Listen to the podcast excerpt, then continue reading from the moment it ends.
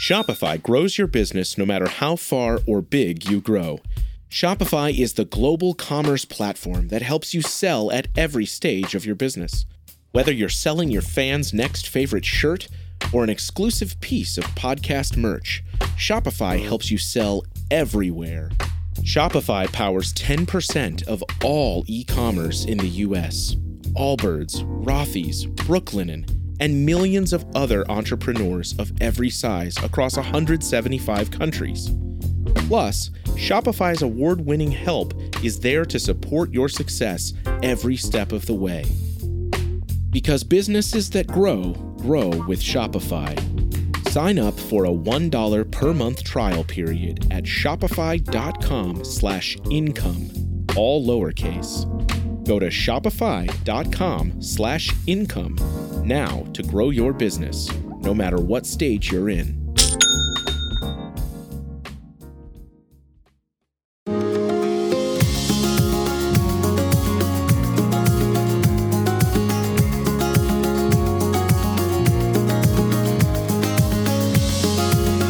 You are listening to the Thoughts from a Page podcast, which is a member of the Evergreen Podcasts Network. My name is Cindy Burnett, and I love to talk about books with anyone and everyone. While listening to my podcast, you will hear author interviews, behind the scenes conversations about various aspects of the publishing world, theme discussions with other book lovers, and more. For more book recommendations and a complete list of all of my interviews, check out my website, thoughtsfromapage.com, and follow me on Facebook and Instagram at Thoughts From a Page. In 2022, I would love for you to join my Patreon group. I offer at least two bonus episodes a month and a monthly advanced read and pre publication author chat. For those on Facebook, I host a special Patreon Facebook group where we all chat books. Thanks so much to those who already participate, and I hope you will consider joining us. Today, I am chatting with Joey Hartstone about his debut novel, The Local. Joey is a film and television writer. He has written two feature films, LBJ and Shock and Awe, which were both directed by Rob Reiner. He wrote on the first two seasons of the legal drama The Good Fight, and he is currently a writer on the Showtime series Your Honor. Joey lives in Los Angeles with his family. The local is on my summer reading list, which is linked in this episode's show notes. I hope you enjoy our conversation. I'm Allison Holland, host of the Kennedy Dynasty podcast. Equipped with a microphone and a long term fascination of the Kennedy family, I am joined by an incredible cast of experts, friends, and guests to take you on a fun, relaxed, yet informative journey through history and pop culture. From book references to fashion to philanthropy to our modern expectations of the presidency itself, you'll see that there is so much more to Kennedy than just JFK or conspiracy theories. Join me for the Kennedy Dynasty podcast. Welcome, Joey. How are you today? I'm great. How are you doing? I'm great as well. And I'm really excited to talk about The Local. I thought it was such a fun read. And I always try to pick up books that are set in Texas. So that particularly appealed to me about this one. Oh, cool. I'm glad you liked it. Well, why don't we start out with you telling me a little bit about The Local for those that won't have read it yet? Sure. So, The Local is set in an East Texas town called Marshall, Texas. And this town, about 20 years ago, became kind of the epicenter of intellectual property law in the United States. Um, there are more patent litigation lawsuits in this little Texas town than anywhere else in the country. And that basically happened because a judge, a federal judge, changed the rules of his courtroom to entice people to sue for patent infringement there. And what happened was there were lots of major corporations were sued here and they were represented by big out of town um, legal teams, but they had trouble connecting with the jurors. So they started hiring local counsel to join the team and to really be sort of the conduit between these out of town defendants and these local juries. And they became a pivotal part of, of this process. And so when i heard about this town and, and in particular this profession i really thought i had a good character and a good setting for a story it's just fascinating to me. And I actually practiced law for a long time here in Houston. I don't anymore, obviously, because I'm doing all of this. And I was familiar with the Eastern District of Texas, but I wasn't really as familiar with the patent aspects of it. I mean, I'd heard about it, but I mentioned yeah. it to my husband, who's also a lawyer, and he's like, "Oh yes." And every time I say Marshall, it doesn't ring a bell, but then I say the Eastern District, and he's like, "Oh yes, the patent place." yeah. So it's just kind of funny that it is definitely something that is well known these days. Yeah, there's like there's a few pieces that people who have heard of it, maybe they they heard a, an NPR piece or they saw a John Oliver report on it, but it, but it's largely a pretty well kept secret, and and I think that's somewhat by design. Absolutely.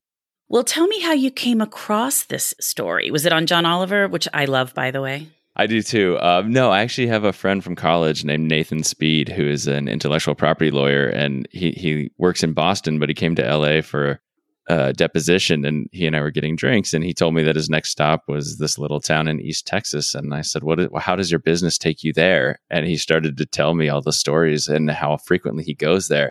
And I think we spent probably two or three hours and I just kept peppering him with questions because I knew this was fertile ground for a story. Absolutely. Well, what about trying to set a murder there instead of a patent case? So, how did all of that come about for you? How did you decide to set it in Texas, in Marshall? And then how did you unfold your story?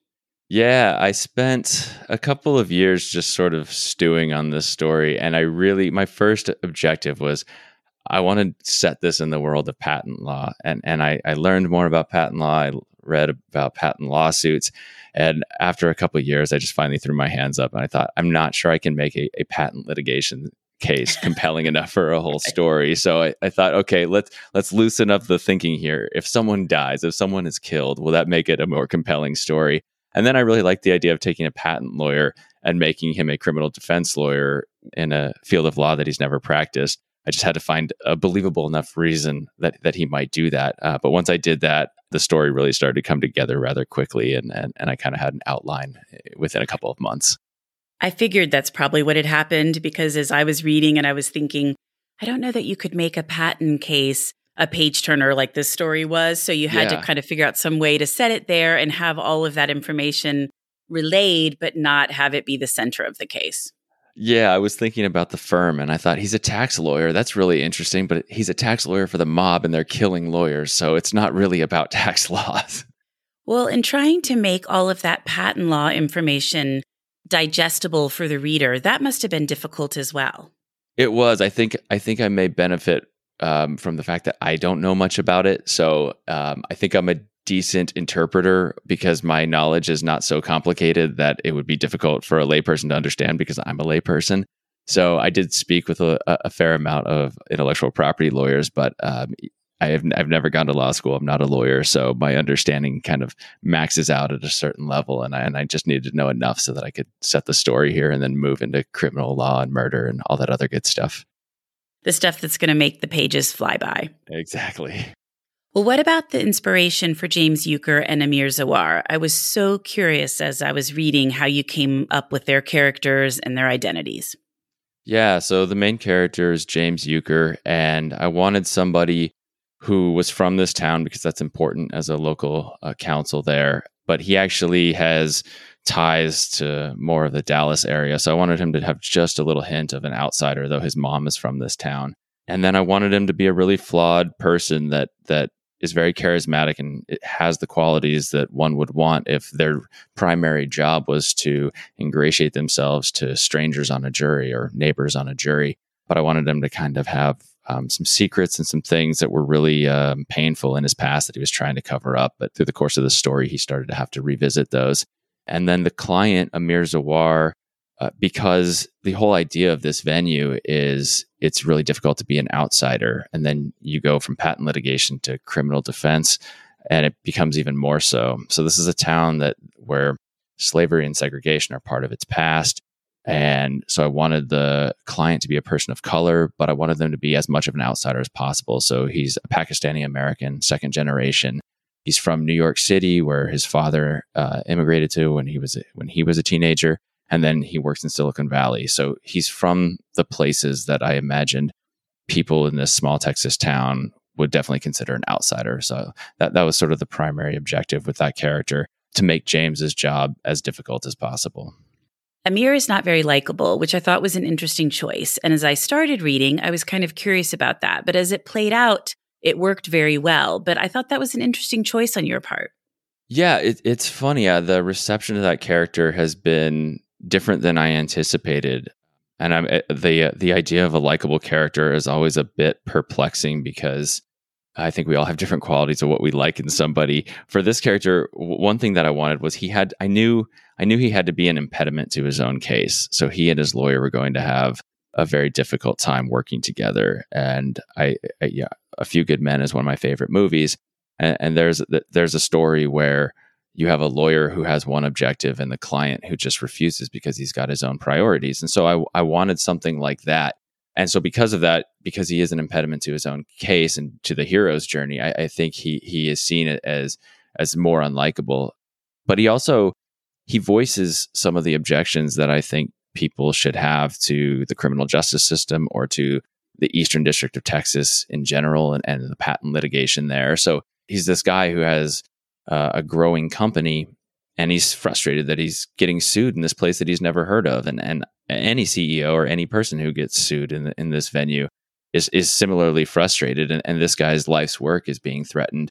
And then he's accused of murder and he claims he's innocent. And if he is then I imagine that that would be a similarly frustrating experience as well. And so he's certainly not happy to be in this town. And I think he resents this place. So he sort of says the quiet parts out loud. So it's interesting because he is, he's certainly unlikable to the people in the town and he's frustrating for the hero. Uh, but I, but he does have my sympathy because he has been put in some rather unfair circumstances and he knows it. I agree completely. And I did grow to understand him better the longer I read. I agree with what you're saying that I would not want to be put in the situation he was but he just doesn't handle it very well. And so I think that was kind of the part that makes him less likable because you're like, come on, like just definitely hold it in a little bit. But, you know, it's hard to hold it in in those situations. And I get that. And if I had been put in that situation, I could very well respond in the same way. Yes, that's his his temper is a little bit of, of one of his flaws, and and and yeah, and he's younger than some of our other characters who might be a little bit more impulsive, and and he's certainly not a, a perfect human being, but that that usually helps to complicate a criminal defense case. Well, yes, you don't want the passive, very nice, quiet person because that's not going to make a very good story.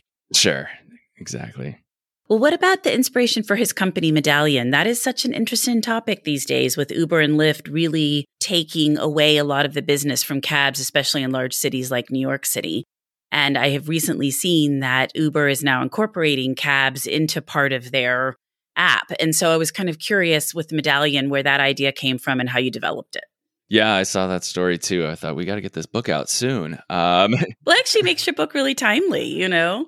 Yeah, what actually happened was I, I believe there was a a series that was done in the New York Times maybe eight years ago, ten years ago, and it was it focused on the taxi medallions in the city and the drivers who were taking out these incredibly large loans so that they could own these medallions because the medallions kept appreciating in value and they were seen as as essentially an asset that you could own. But they were taking out these interest only loans and these medallions ballooned to be worth over a million dollars. And then the, when everything when the economy crashed so too did the value of these medallions by more than half of their value. So you had all these drivers who were on the hook for these seven figure loans and they had these medallions that were worth fractions of that. So I found those stories really compelling. And I thought, okay, well, I want basically an app developer. Um, what could his story be? And I thought, well, if that was his father, maybe he's trying to right a wrong, or at least that's the story that he's telling is why should Uber and Lyft and people like that get to take down the, the taxi industry and further make people like his father more and more scarce. Maybe it should be the son of a taxi driver who gets to do something like that and who tries to incorporate taxi drivers into the business model rather than push them out. And so that's sort of his kind of idealistic uh, sales pitch uh, uh, in his company. Well, I've spent a lot of time in New York City, and I can remember when Uber and Lyft first began to take a chunk out of cabs' businesses. But I can also remember when the cabs tried to fight back and created their own app which then never worked every time I tried it. Like, you know, you'd try to request a cab and you'd wait 20 minutes and no one would ever show up. So I thought this was such an interesting idea. And then, of course, like I said, I just had read recently about Uber incorporating cabs into their app in the city. And I think it's something that obviously is on a lot of people's minds. And so I was glad that you had put it in your story. Oh, great. Yeah, I think there it was a combination of that and just the way that the world started accelerating and, and getting rid of people whose jobs have been indispensable for so long. So I liked a character who at least maintained that he wanted to try to protect those people. Well, and I think between the iPhone's advent and then COVID, there are so many things that have changed dramatically in the last two years and then last 10 to 15 years. So it's interesting when people are now starting to write stories about those things. Yeah, definitely. You have previously written for the big screen and the small screen, and you currently write for Your Honor, which is on Showtime. You've pivoted here to write a novel. How how are those similar and how are those different? It's probably more similar to writing a TV show because a show, at least like Your Honor, is 10 episodes. And so the length is a bit more compatible. Uh, I found that to be the most daunting task of writing a novel is that it, it's far longer than a screenplay or an episode of television. So there's there's a lot more story and characters to keep in mind, and and you can't read the entire thing in one sitting, which makes it more difficult to edit. But yeah, I, I, obviously the other the other big difference is that you don't have the benefit of working with other writers, and there's far fewer people to give you notes. So it's really it's fun and exciting to be able to kind of tell a story the way I wanted to tell it um, at the same time, without the benefit of other talented people, it's a bit daunting as well. Do you find the writing itself to be pretty different? So, since when you're writing for the screen, there's a lot of other things that are involved in the writing versus when you're writing a novel, it's not going to be viewed, it's just going to be read. Yeah, I found it to be fairly similar with with the one big exception that there wasn't going to be anyone to complete the task for me. And and that i really had to think about especially in in the description of things in the book because it's so it's so easy to be able to write a succinct sentence about what a setting looks like and then expect that a director and a production designer and a bunch of other talented people can make it real. But when it's just your words painting that picture you have to really be careful and, and think it through and, and try to paint a vivid picture. But uh, aside from that, it, it, actually wasn't all that different. I, I wrote the book in, in the first person, and that felt very much like writing dialogue to me. So I enjoyed that a lot, and it, it didn't feel all that different from screenwriting. Did you plot the entire story out before you started, or did things change as you wrote? What was that process like for you? Yeah, I plotted it out. I'm a big outliner, and it, and as a screenwriter and television writer, um, outlines you do outlines on everything. Even even if that's not the way you write, and it is the way I write. But even if it's not, uh, there are people who are paying you who want to see outlines before they send you the script. So it's very much my practice. And yeah, I, I I prefer to know where I'm going. I, I try to be an efficient writer and I like to know what I'm going to be working on that day. And there's always a little bit of room for change, but um, I find it more exciting to be able to change when at least I have a plan in place ahead of time. I'm always curious with thrillers if the authors have laid out like exactly what's going to happen in the end. And here I have to be kind of careful how I word it with no spoilers, but that you're going to know exactly how the ending turns out. So you did from the beginning, you knew what the the ending was going to be. I did. The sort of final scene changed in its location and, and sort of the the dynamics of it, but but I did know. I didn't know when I first conceived of the story. I actually, when I switched from patent law to criminal law, I, I asked myself, okay, well, who should get killed? And then I had my answer that I thought was the most compelling. And I said, okay, well, who killed him? And I, I went through all of the suspects in my mind and, and thought about it. And i thought okay who, who do i want it to be and why do i want it to be? And yeah there's i think there are writers who sort of enjoy the mystery themselves and they like writing their characters into a corner and then they find it challenging and exciting to figure out how to get their characters out. I don't enjoy that. I like to plot everything. I like to I, I like to plan it. I see it as a puzzle and I solve that puzzle usually in the outlining phase, and it makes the writing a lot easier. I would certainly think so, because particularly in this genre, I think if you're just writing and not exactly knowing where you're going, that can be really difficult. And you may have to go back and edit and re edit and re edit if you keep changing your mind. Yeah, and I, I, looked back at all of my favorite legal thrillers, and without question, I love the endings of all of them, and I feel that they're fulfilling and surprising, and all the things that you would want. And there, there's not a one where it's like a, it's it's one of my favorite books or one of my favorite movies. The ending wasn't great, I, and you never have that feeling. So I, I knew it was really important, and I wanted it to be one of those where you felt like you had a shot at guessing it when when you were the reader but that it wasn't so obvious that the whole time you're thinking, oh, I already know who it is. And I'm going to get to the end and be like, okay, that's it. Right, right. And I didn't want to have 20 red herrings. I, I wanted it to feel more grounded. So there were a couple of people it could be, and there were good reasons why it could. And, and one by one, you'd check them off and then finally end up with the real killer. Well, I thought it worked very well. Thank you. Who was the hardest character to write? I mean, the main character was tricky because he, he he's he's on the pages so so much, but I would say his his, legal partner in this case, Layla Stills, um, was difficult because she's so different than I am uh, in many ways. So I, I based her on a few different people that I know and respect. and I, I, tried to use them as a model because I, I knew at least I was familiar with them. But um, she's she's different than the main character, and she needs to sort of challenge him, get in his way at times, and yet I never wanted her to be anything but a formidable opponent for him, and also someone that I respected the entire time. Well, what about what your readers take away from the book? I'm really excited to to find out what people start saying. Uh, I, have had a few early reads, and that's that's very interesting to see what, what people gravitate towards. But in particular, it is the characters that I want to know how people respond to them because I, I genuinely like these characters. I, I imagine that this could be a series, so I wanted to create characters that I wanted to come back to and that I wanted to evolve and change. So I, I, guess more than anything, I'm probably curious to hear what people think of James Euchre because there is a decent amount that's borrowed from my own life or at least my own imagination. And um, yeah, so yeah, so I think I'll take it rather personally how people see that character. Well, you just actually led me right into my next question, which I had posted on social media, and then I saw in one of your blurbs as well. Is it going to be a series? Oh, I, I really hope so. One of the inspirations for this was that I had recently read the Lincoln Lawyer series and I absolutely loved it. And I thought I wanted to create a character that could sustain multiple episodes and, and multiple cases. And, and I, I hope I've done that with James. I think you definitely have. And one thing I like to find is series where I feel like the protagonists are different and the setting is different. And that's one thing about this one that I think you've got the perfect locale to continue writing great stories.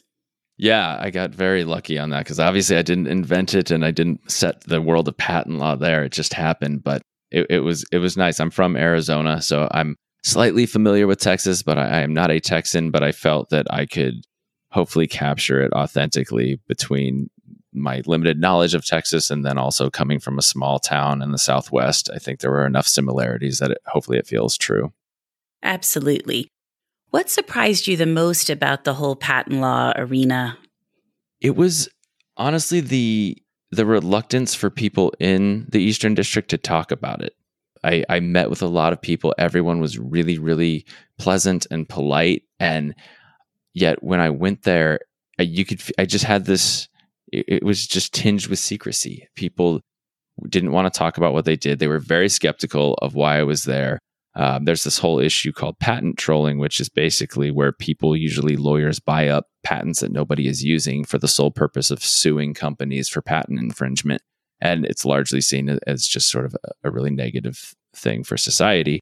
And and when people like John Oliver or NPR covers this town, that that's usually what their focus is. So my first kind of objective was to settle people down and let them know that wasn't what I was focused on. Not that I'll never write about it because it is fascinating and I think it's worthy of some story and certainly some criticism. But first and foremost, I wanted to write about.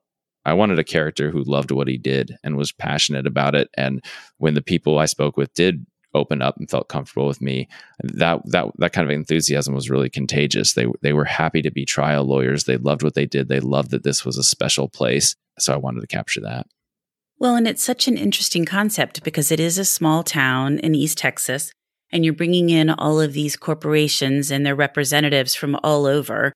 And there's got to be a bit of a disconnect there between the people on the jury and these corporate representatives. And you talk about that and really needing local counsel so that there's somebody to kind of connect up the corporations and help them relay their story to these people in Marshall.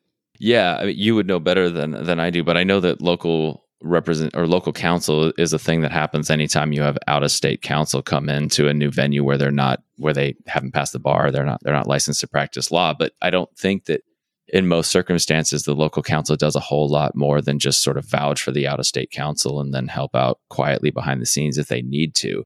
And that's actually how it was with with patent law in East Texas for a long time. And then the more these out of town legal teams started using usually men, but these guys, uh, these local counsel, the more they saw that they were really successful at at talking to the juries. So they would do openings, they'd do closings, they they'd do a little bit of, of witnesses, but that it was really important, especially with something as, as, complicated as intellectual property law. When I was there, I, I, I got to sit in on a case and they did it, it was all about the design of an airplane bathroom and whether or not one airplane manufacturer had stolen this design from another but i mean it can get far more complicated into the most you know electrical engineering and and, and designs and pharmaceuticals and sciences and and then you just have eight normal human beings sit, sitting on the jury who have to decide whether you know patent A infringes on patent B, and and it, you, you, who has the expertise to really make that determination. So a lot of the time, it just comes down to how well the lawyers can communicate with their audience. And feel like they're talking to some of their own people. And I think that you really conveyed that aspect of it in the book that they want familiar faces and people that they understand and feel comfortable with. Yeah. And, and some of the local counsel that I talked to one of the things that they were sort of most amused by was how out of town lawyers would attempt to do that and they'd fail um, spectacularly at it. So it, it, was the idea that you'd have a bunch of lawyers from New York come into Texas and think, let's put on a little folksy attitude and charm, and and that'll ingratiate uh, us to the to the jurors. And that obviously doesn't work. People can spot phoniness from a mile away. And yeah, so they, they did so uh, to their own detriment a lot. But yeah, they they talked a lot about just just understanding what makes these sort of modest jurors tick and the idea that comparing kind of intellectual property to actual property and to things that people understand that we all understand what it's like to own something and have it taken from us or to have it devalued or small things like that. And if you can actually make that equation and do it in a sincere way you can tap into people's emotions when you need to the most. And that really resonated with me with your book in terms of that that was the important aspect of those local counsels because you're right about local counsel. Most of the time is just to make sure you're following the correct laws in the state advise and vouch for the people that are coming from out of state. So it was an interesting and different role for a local counsel and i really enjoyed that. So i do hope it will become a series. So do i Well, and I always love to talk about both titles and covers. And I think your cover is really, really cool. Do you just love it? I love it so much. I feel like I got so lucky. I had a very brief conversation with my editor, Rob Bloom, at Doubleday. And he asked what I what I envisioned for the cover, and he told me what he did, and it was almost the same, which was we had really nothing more than just saying this truck that James refers to in, in his favorite closing argument, and this beautiful old historic um, courthouse in, in Marshall, Texas. And then Michael Windsor, the art director, just created this beautiful cover that I don't even think was touched. He just sent it in, and I looked at it and I, thought, wow, this is incredible. I'm so happy because I don't know if writers get a lot of input or not, but this one didn't need any of my input. It was perfect.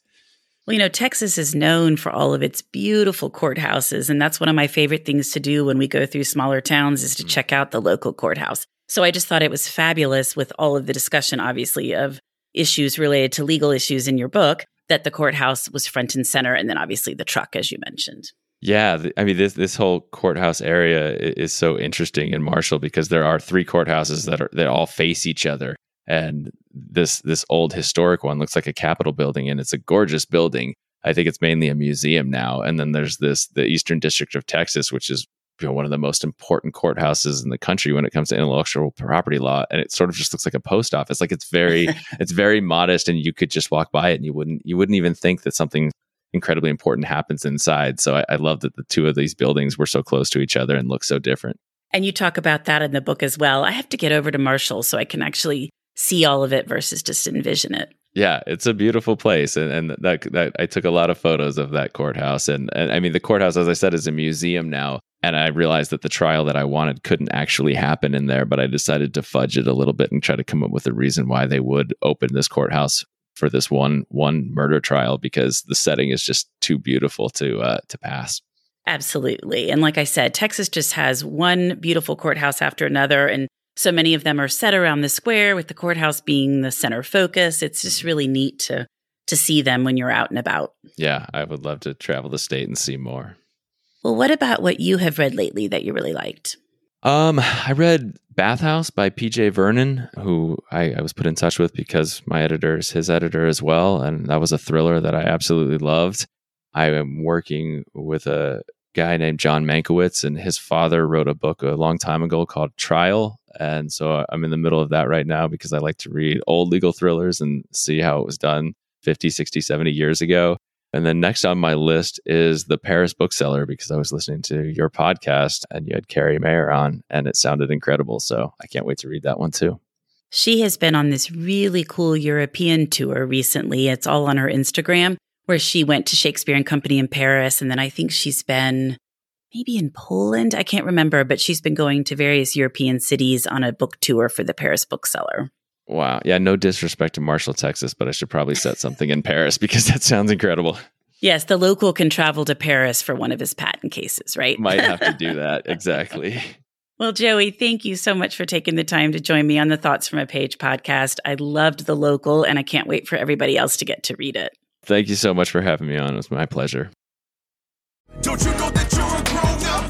I'm a grown up. Me too. Yep, me too. But you know, these days being a grown up can really suck. Luckily, we're grown ups who grew up in the coolest generation. We had video arcades and also some of the best TV and movies ever made. We lived the origin of awesome consumer electronics. The list goes on and on. Yep, Generation X. Exactly. And we're Gen X grown up. Every week, the Gen X Grown Up podcast explores media, tech, toys, games, and more from both yesterday and today. Through the eyes of Generation Xers who absolutely love that stuff. You can find us on iTunes or wherever you get your podcasts. Or find us on our website, genxgrownup.com. All right, you think that was good enough? I, I hope so, man. I'm tired. who listens to a promo on a podcast and then goes and listens to a different podcast? Right. I, I, I've never done it. no. Right.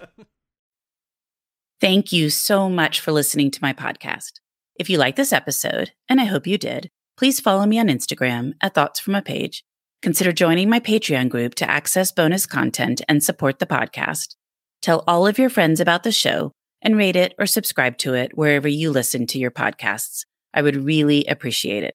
The book discussed in this episode can be purchased at my bookshop storefront, and the link is in the show notes. I hope you'll tune in next time.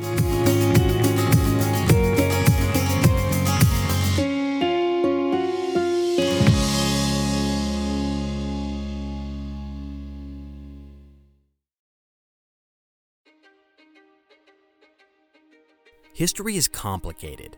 The story of human progress is long, messy, and riddled with controversies big and small.